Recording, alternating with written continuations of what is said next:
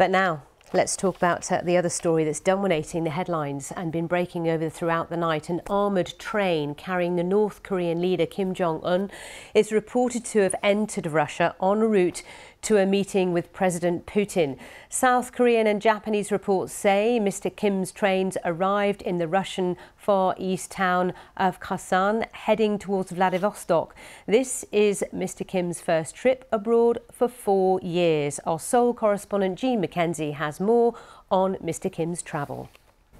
Kim Jong un left Pyongyang on Sunday afternoon in his famous armoured train. The United States believes that Mr. Kim is meeting Mr. Putin to finalise an arms deal, that North Korea has agreed to provide Russia with the ammunition and the artillery that it needs to fight its war in Ukraine.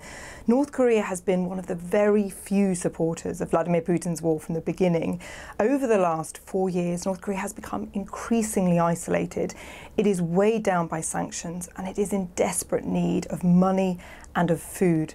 But it's also thought that Mr. Kim might ask, in return for these weapons, might ask Mr. Putin to hand over sensitive weapons technology that he could then use to make breakthroughs in his own nuclear weapons program.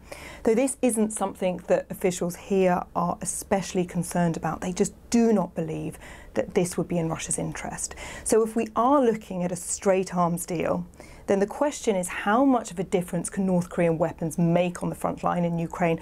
Are they going to be enough to move that front line to repel the Ukrainian counteroffensive?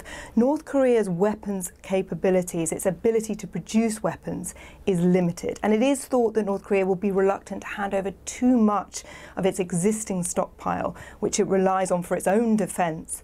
So, if anything, this is a political moment. It is a political show. It is these two countries showing the West, the United States, that they are prepared to work much more closely together now.